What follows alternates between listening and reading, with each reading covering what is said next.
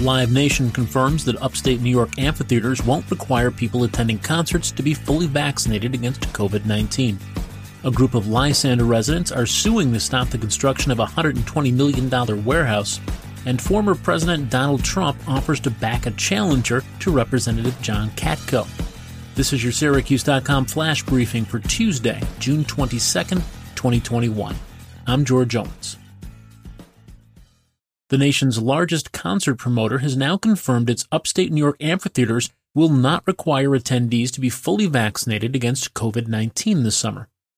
Live Nation updated the ticket pages for the St. Joseph's Health Amphitheater at Lakeview in Syracuse, Darien Lake Amphitheater near Buffalo, and the Saratoga Performing Arts Center in Saratoga Springs to remove a notice that previously said vaccinations were required. The Bethel Woods Center for the Arts, the Art Park in Lewiston, and CMAC in Canandaigua also confirmed they will no longer require proof of vaccination.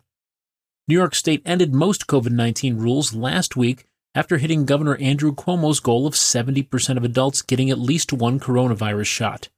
Unvaccinated people are still supposed to wear masks, but venues do not have to check anyone's vaccine status and can otherwise operate like they did before the pandemic. In addition, Erie County Executive Mark Poloncarz announced that Buffalo Bills fans can attend NFL games at Highmark Stadium in Orchard Park this season, even if they're not vaccinated against COVID 19.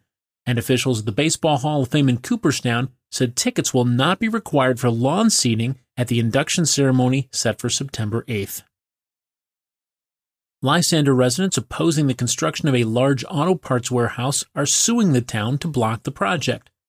The lawsuit, filed on Monday in state Supreme Court, seeks to halt the $120 million warehouse that United Auto Supply wants to build.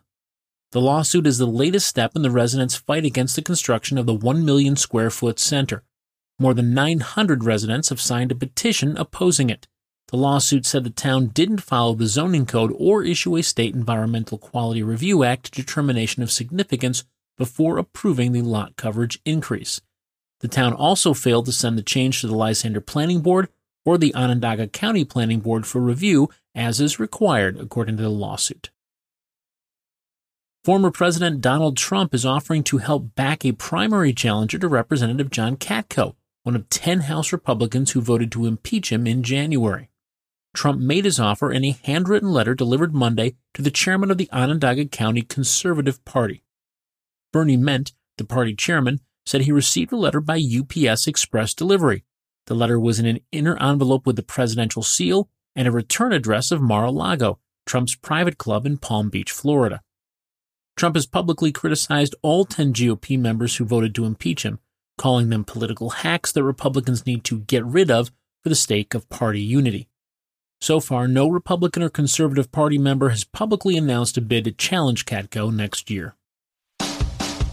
That's your Syracuse.com flash briefing for Tuesday, June 22nd, 2021. I'm George Owens. Thanks for listening and have a great day.